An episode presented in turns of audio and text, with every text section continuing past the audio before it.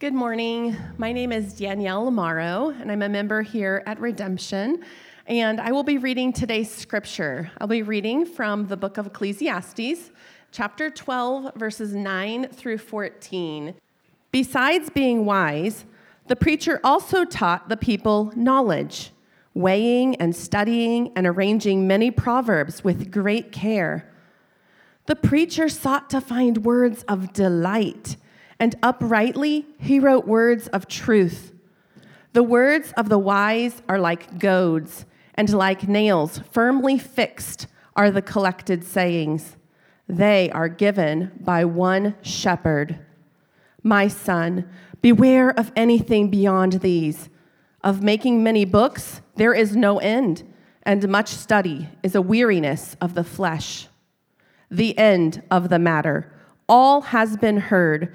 Fear God and keep his commandments, for this is the whole duty of man. For God will bring every deed into judgment with every secret thing, whether good or evil. This is God's word for us today.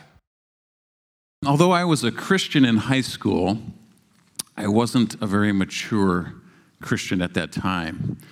I think of myself as kind of like a sleeping Christian, so to speak. It wasn't until college that God really began to get a hold of my life, and I really started growing and maturing in my faith.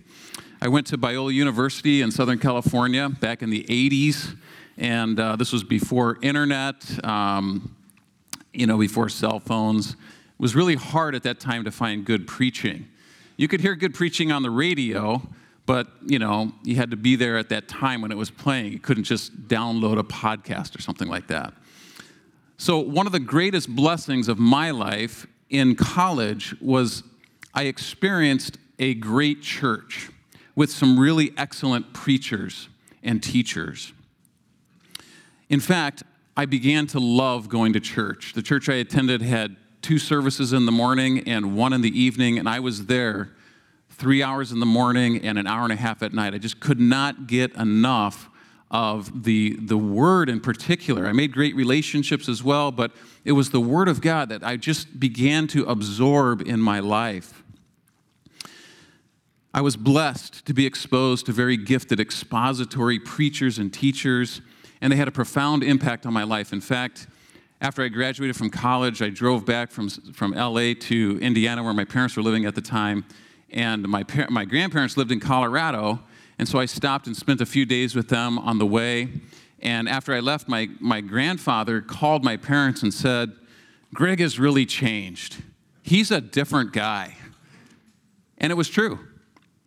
My speech, my actions, the direction of my life were greatly impacted by, by what I was hearing and learning from the gifted pastors and teachers in my church. And I look at this and I think that this was a great gift and blessing from Jesus in my life. This is consistent with what the Bible teaches us about how God grows us as believers. He gives us gifted pastors and teachers. We read this specifically in Ephesians 4 8 through 13. When He, Christ, ascended on high, He gave gifts to men. What were those gifts? He gave some as apostles, some as prophets, some as evangelists, some as pastors and teachers. Why did he give these gifts? For the equipping of the saints for the works of service, to the building up of the body of Christ, until we all attain to the unity of the faith and of the knowledge of the Son of God, to a mature man, to the measure of the stature which belongs to the fullness of Christ. Now, this work of Jesus giving these gifted pastors and teachers and prophets after his ascension is a continuation of a long tradition of God giving these kinds of gifted prophets and shepherds and teachers to his people, beginning way back with Moses. Very, there's a very interesting description of Moses at the end of the Pentateuch. You may know that the Pentateuch is what we call the first five books of the Bible Genesis, Exodus, Leviticus, Numbers, and Deuteronomy. And Moses is, is assumed to be the primary author of these first five books of the Bible.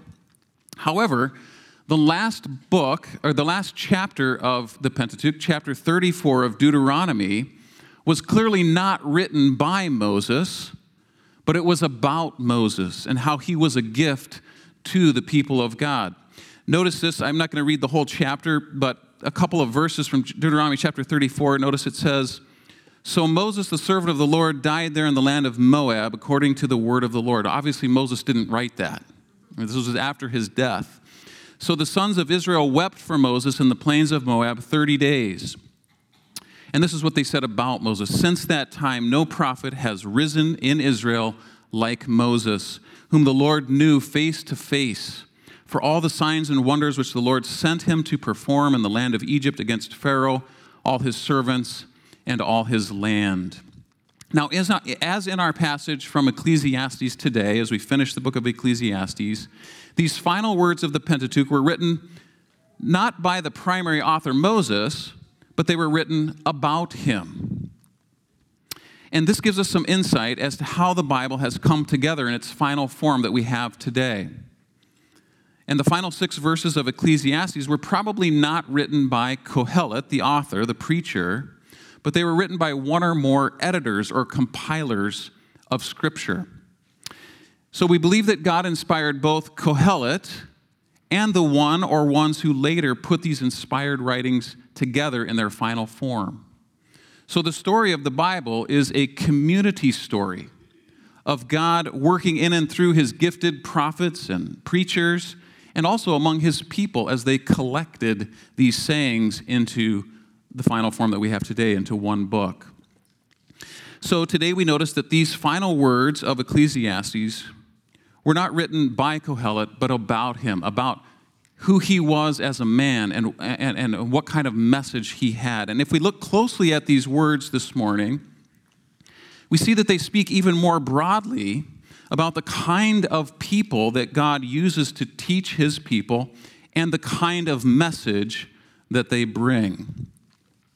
So let's look at these two big ideas in these final verses the man and the message. And again, we're, spe- we're thinking about the kind of people in general that he uses and the kind of message that God gives. So notice, first of all, the man, the first thing about him was he was wise. Verse 9, besides being wise, the preacher, which is the word kohelet, also taught the people knowledge. So very simple, very profound, uh, very, very uh, just sort of, we, we, we see this. He was wise. He was first wise. Before he began to teach wisdom to other people, he had to first be wise himself. And so this is consistent with the kind of people that God uses. Character always trumps rhetoric. We have to live the word first, then we can teach the word. And that order is very important. If there's hypocrisy in a person's life, someone is trying to teach things that they do not practice, their teaching will be ineffective. Jesus pointed this out about the Pharisees and their hypocrisy uh, time and time again, and this is consistent throughout the New Testament. The Apostle Paul, as, when he was writing to his uh, young minister Timothy, he said this in 1 Timothy 4:12. First, he said to Timothy, "Let no one look down on your youthfulness, but rather in speech, conduct, love, faith, and purity." Show yourself an example to those who believe. That's first. After that comes verse 13. Then give attention to the public reading of Scripture, to exhortation and teaching. So he has to be an example first, then he's able to teach and preach. Preachers obviously must practice what they preach if they hope to be effective teachers. So not only was the preacher wise, but he was, secondly, an effective teacher. Notice the rest of verse 9 and 10. The preacher also taught the people knowledge, weighing and studying and arranging many proverbs with great care. The preacher sought to find words of delight, and uprightly he wrote words of truth. now, being a teacher doesn't always follow from being a wise person. Some are wise, but have no desire or ability to pass their wisdom on to others. To be an effective teacher requires hard work. Notice the verbs here. He, he was weighing, studying, arranging, writing with great care. There, there's diligence, there's searching, digging, meditating, arranging thoughts, thinking it through, refusing to surrender to sloth, the, the inspired teacher is not just shooting from the hip, saying what comes to the top of their mind, right? They've studied, they've worked hard to write words of truth. It says here, he uprightly wrote words of truth. And so, this kind of work is, is, is what God blesses in a teacher and a preacher. We see this in the verse in the, in the New Testament as well. 1 Timothy 5:17 it says the elders who rule well are, are worthy of double honor, especially those who work hard at preaching and teaching. And in 2 Timothy 2:15 Paul tells Timothy be diligent to present yourself approved to God as a workman who does not need to be ashamed, accurately handling the word of truth. And that phrase, accurately handling the word of truth, parallels what we see here in Ecclesiastes at the end of verse 10. Uprightly he wrote words of truth. This, of course, is the emphasis and the highest priority to be sure that what is being said is the truth, the whole truth, and nothing but the truth. But an effective teacher also seeks to find delightful words in their communication. We all appreciate that, right? When we hear a, a a speaker or a preacher who's teaching us the truth, but they're also kind of fun to listen to, right? And so that's what we see here in the in Kohelet. The preacher sought to find words of delight. And certainly we've seen that with Kohelet and Ecclesiastes. He has many intriguing and memorable sayings, things that stick in our mind, things that kind of shock us into action at times. Reminds us of the most skilled and delightful speaker of truth, of Jesus himself. So that's the man. Now let's shift to looking at the message in verses 11 through 14. There's three things that describe the message itself, and then the fourth is actually the message. Okay, so, so the first description of the message is that it's convicting in verse 11. It's convicting.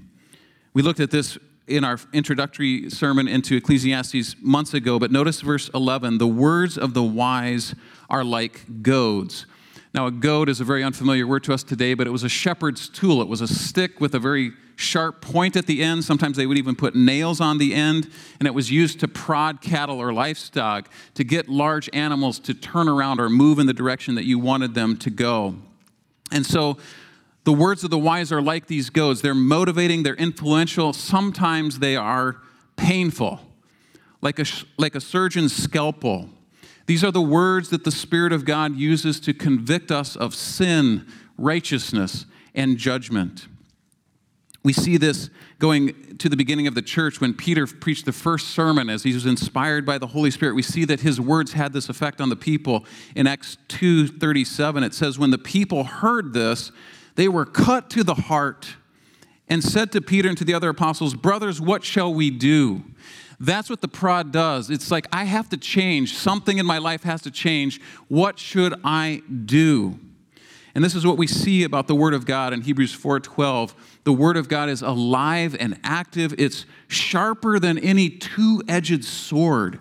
It penetrates even to the dividing of the soul and the spirit, joints and marrow. It judges the thoughts and attitudes of the heart. The Bible is not meant to be a comfortable book.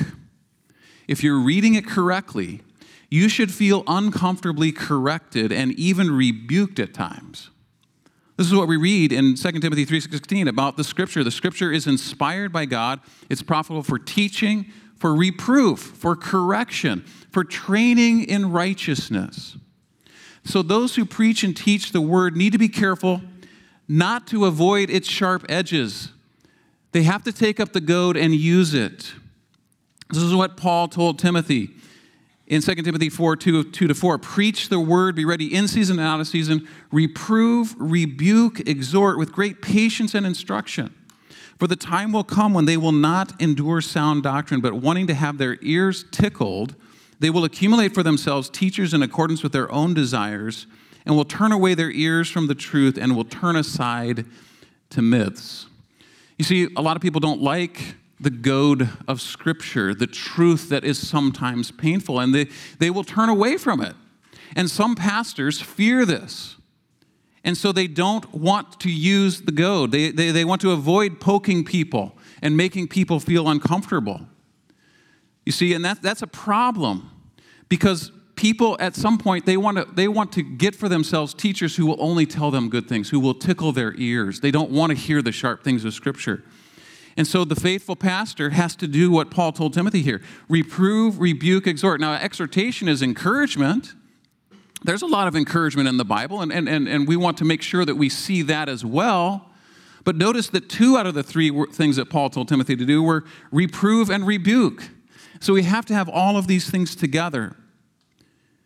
We must do this, or else the people will miss out on the benefit of the message. And that's the second thing we see here is that the message is stabilizing. It has a stabilizing effect on those who take it in.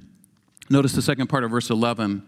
The words of the wise are like goads, and like nails firmly fixed are the collected sayings. They are given by one shepherd. Nails firmly fixed. Now, this building right here has thousands of firmly fixed nails that are holding this building together. Nails are so useful. They're so difficult to get out when you're trying to demo something, too, right? And so, nails represent that which is stabilizing, grounding. For the shepherd, he would use nails typically to stake his tent to the ground so that it wouldn't be uh, blown away by the wind. I remember several years ago, it's been about 30 years now, I'm really getting old. One of my best friends from college and I, we went on a very long uh, camping trip. We started in Los Angeles, we went up the West Coast, then we traveled across the northern part of the United States, spent some time in Canada, and ended up in the Midwest. And we were camping along the way. And, and in, uh, somewhere in Wyoming, I believe it was, we stopped and we set up our camp for the night. We just had this little two man pup, t- pup tent, you know, it was just big enough for the two of us. And we set up on this nice little uh, hill, this little grassy hill. And little did we know that that night there was this raging uh, thunderstorm that came.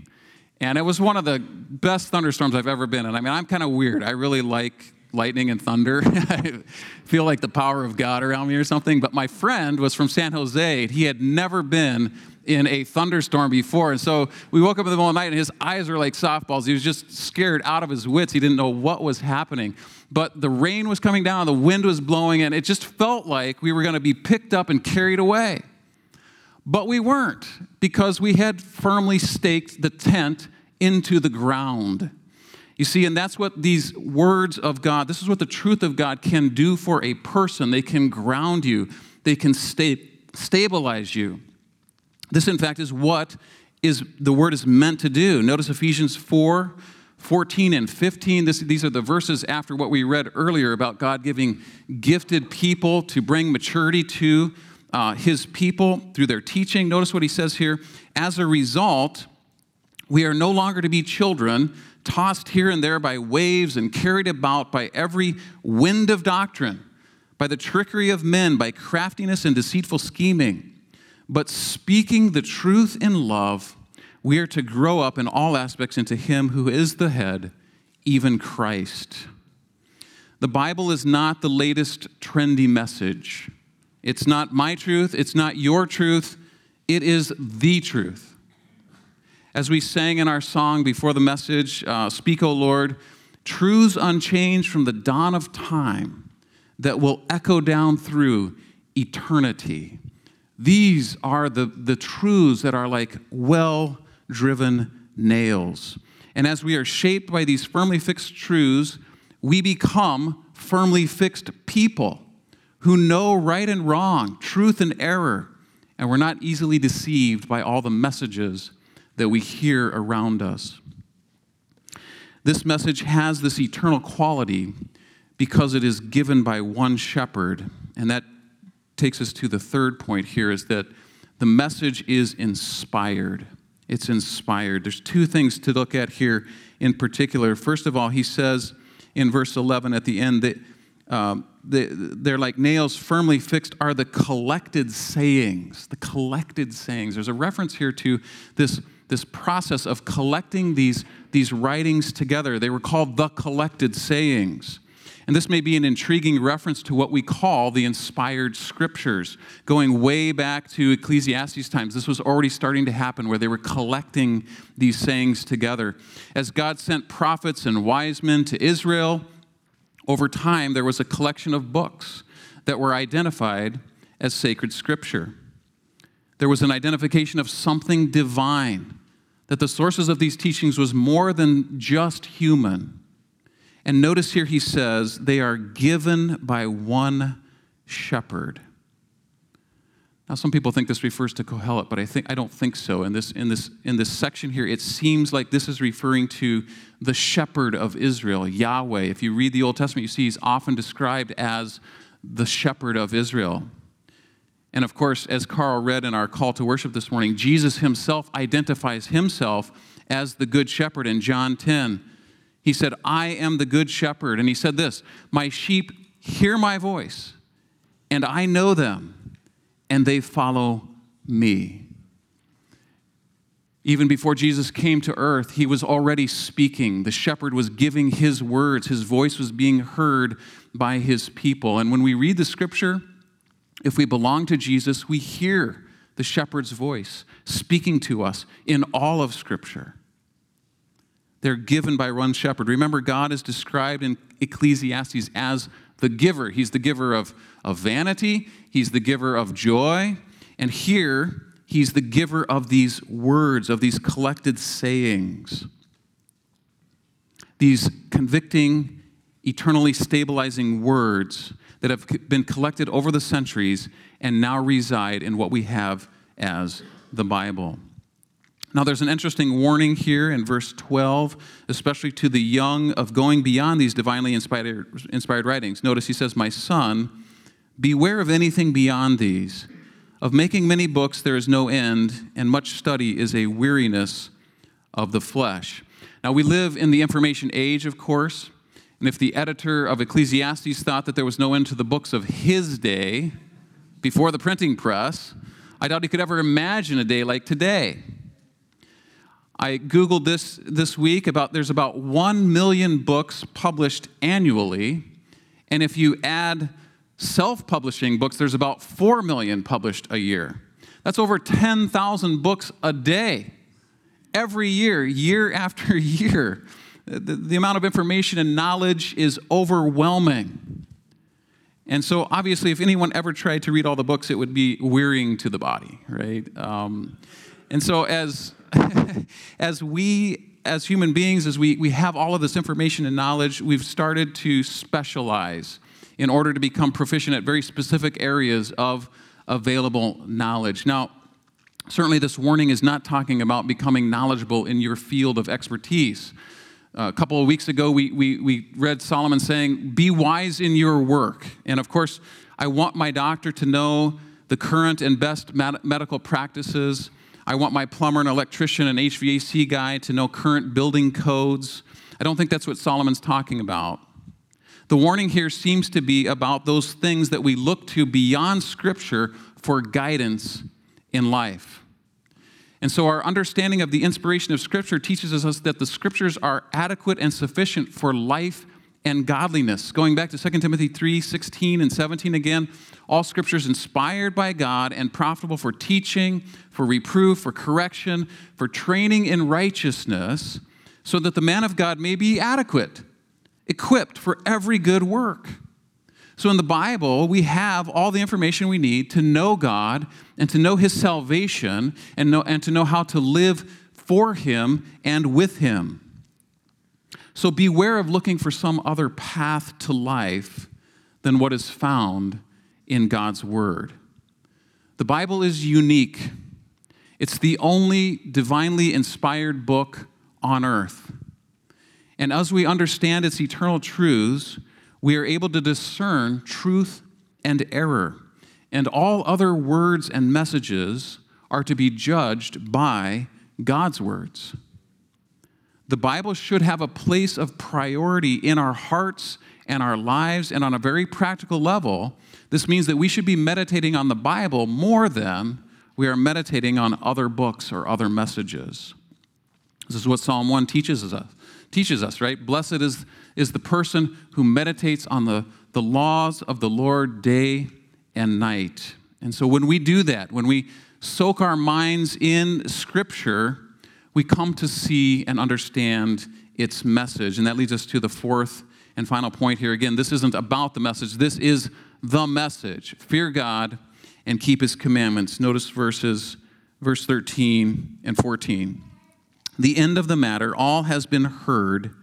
Fear God and keep his commandments, for this is the whole duty of man. For God will bring every deed into judgment with every secret thing, whether good or evil. Now, this phrase, this is the whole duty of man, in the Hebrew, it just reads, This is the all of man. This is why we are here. This answers questions like What should I do with my life? What is life all about? What is the purpose of existence? And the God inspired answer to these questions is we are here to fear God and keep his commandments, for he will judge us for everything, secret or not. Now, I did a little Google search eh, about other ideas about what life is all about. And there's a lot of different messages out there. You've probably heard some of these, and I'm sure there are many more, but think about how this message compares with some of the other messages we hear. One was one that I found was life is about realizing one's potentials and ideals, or to live for my dreams, to matter, to make a difference, or to be a true, authentic human being. That's a big one today, I think. Here's an evolutionistic perspective to survive, to evolve, to reproduce, to do good, to do the right thing. And here's a Nietzschean one to strive for power and superiority. And then another common one is there is no point or purpose in life. These are just a few of hundreds, maybe thousands of other ideas about life and mankind and, and what it's all about. We are being warned not to be taken in by these ideas. The eternal God has given us eternal truth that can give us eternal life. Now, as we close our message today and as we close the book of Ecclesiastes, I want to ask just a question about this message this morning of fear God and keep his commandments. How does this message compare with the gospel of Jesus? Are they the same or are they different? Is there something new in the New Testament? Now, my answer to that is no and yes. So let me start with the no we do see the same message repeated in the New Testament of fear God and keep his commandments. Let me give you just a few examples. From Jesus in Luke 12, 4 and 5, he says, I say to you, my friends, do not be afraid of those who kill the body and after that have no more they can do, but I will warn you whom to fear. Fear the one who, after he has killed, has authority to cast into hell. Yes, I tell you, fear him. Jesus was very clear. You should fear God. He will be your judge, and he has the authority to cast into hell. This is consistent with what Paul taught in several places, including 2 Corinthians 5 10 and 11. He says, For we must all appear before the judgment seat of Christ, so that each one may be recompensed for his deeds in the body, according to what he has done, whether good or bad. Therefore, knowing the fear of the Lord, we persuade men. So, fearing God is not something that is abandoned in the New Testament, it is clearly taught. How about obeying God's commandments? Well, Jesus also taught that the essence of being his disciple is obedience to his commands. Notice Matthew 28 19 to 20. We call this the Great Commission. It's very it's a very well known verse. It, it's Jesus before he ascended into heaven. He gave his final mission to his disciples, what they were to do. And, and this is what he said Go therefore and make disciples. That's the main verb. This is what we're to be about making disciples. Well, how do we make disciples? Baptizing them in the name of the Father and the Son and the Holy Spirit, teaching them to observe all that I commanded you. That's what it means to make a disciple. You teach them to obey all that Jesus has commanded. Lo, I'm with you always, even to the end of the age. So, a disciple of Jesus is someone who obeys his commands. But here's where we see a new emphasis in the New Testament. The motivation begins to shift from fear to love. Notice Jesus' words in John 15, 9, and we could look at many examples of this in the teachings of Jesus. he says, As the Father has loved me, so have I loved you. Now remain in my love. If you keep my commandments, you will remain in my love. He begins to talk about God as a father. That was something that the Old Testament didn't do. He begins to talk about God as a father who is loving us, and there's a way for us to love him back and remain in his love, and that's by keeping his commandments. John said this clearly in 1 John 5 3. He says, This is the love of God, that we keep his commandments. But we begin to see, again, we begin to see a shift from the Old Testament of fear God and keep his commandments to love God and keep his commandments. I think this is the new development in the New Testament. And, and John works this out in 1 John 4 16 to 19. This could be a whole sermon right here. And, and there's a lot being said here, but try to follow along on John's logic, on his argument here. He says this We have come to know and have believed the love which God has for us. God is love, and the one who abides in love abides in God, and God abides in him. By this, love is perfected in us, so that we may have confidence in the day of judgment, because as he is, so also are we in this world. There is no fear in love, but perfect love casts out fear, because fear involves punishment and the one who fears is not perfected in love. We love because he first loved us. Again, there's a lot being said there, but part of the process of our sanctification is being perfected in the love of God, which means moving away from a primary motivation of fear of God to a motivation of love of God. You see, the fall, going back to Genesis chapter 3, the fall, when we fell into sin and we fell under the judgment of God, it left us in a state of animosity towards God. And that, that relationship led to a relationship of fear. Although God had lovingly created us in a state, in a place that was very good in Genesis chapter 1, and He warned us against pursuing the knowledge of evil in Genesis chapter 2, we still trusted Satan's words that called into question God's intentions for us and put us under God's judgment of evil. We have we always have to remember that Ecclesiastes, along with the Old Testament, was written BC, right? Before Christ. And God's love was not as clearly seen at this time as it has now been seen in Christ. God had revealed his love in creation and in his covenant with Abraham to bless all the families of the earth and in his deliverance of Israel from Egypt. However, through Moses came the law, a revelation of God's righteous standard and his hatred of sin and evil. We see this displayed in the flood and then in the vanity and evil and trouble under the sun that Kohelet describes in Ecclesiastes. Before Christ, the love of God is present but it is obscured by the wrath and judgment of God against sin and evil. So the book of Ecclesiastes was written before Christ, and it's honest about the judgment of God upon mankind.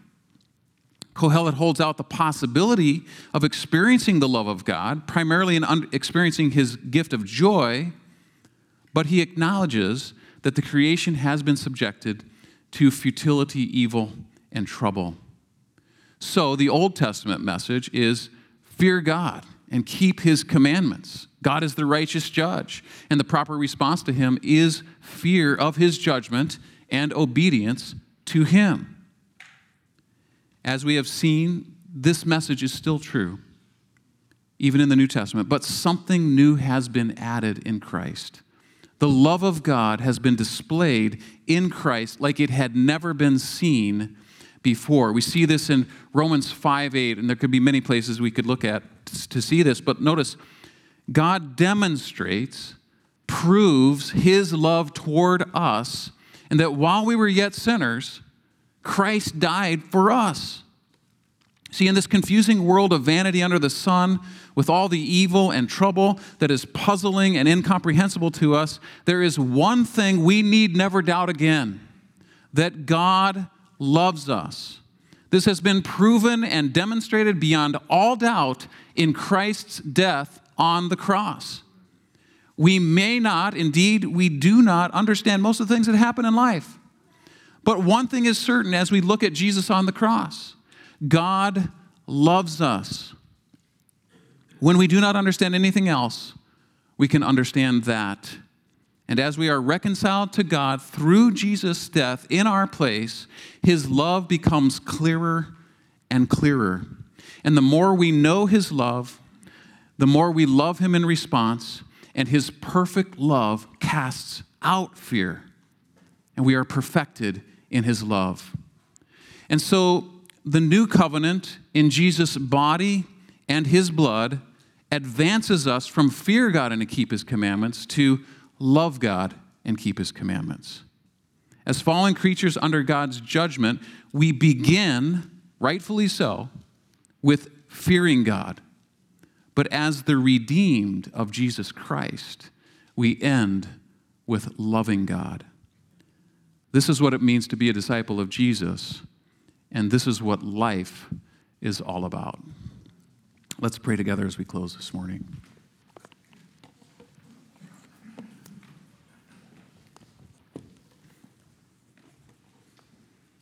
Lord, we're so thankful to be after Christ. We're so thankful for what you've done in Him.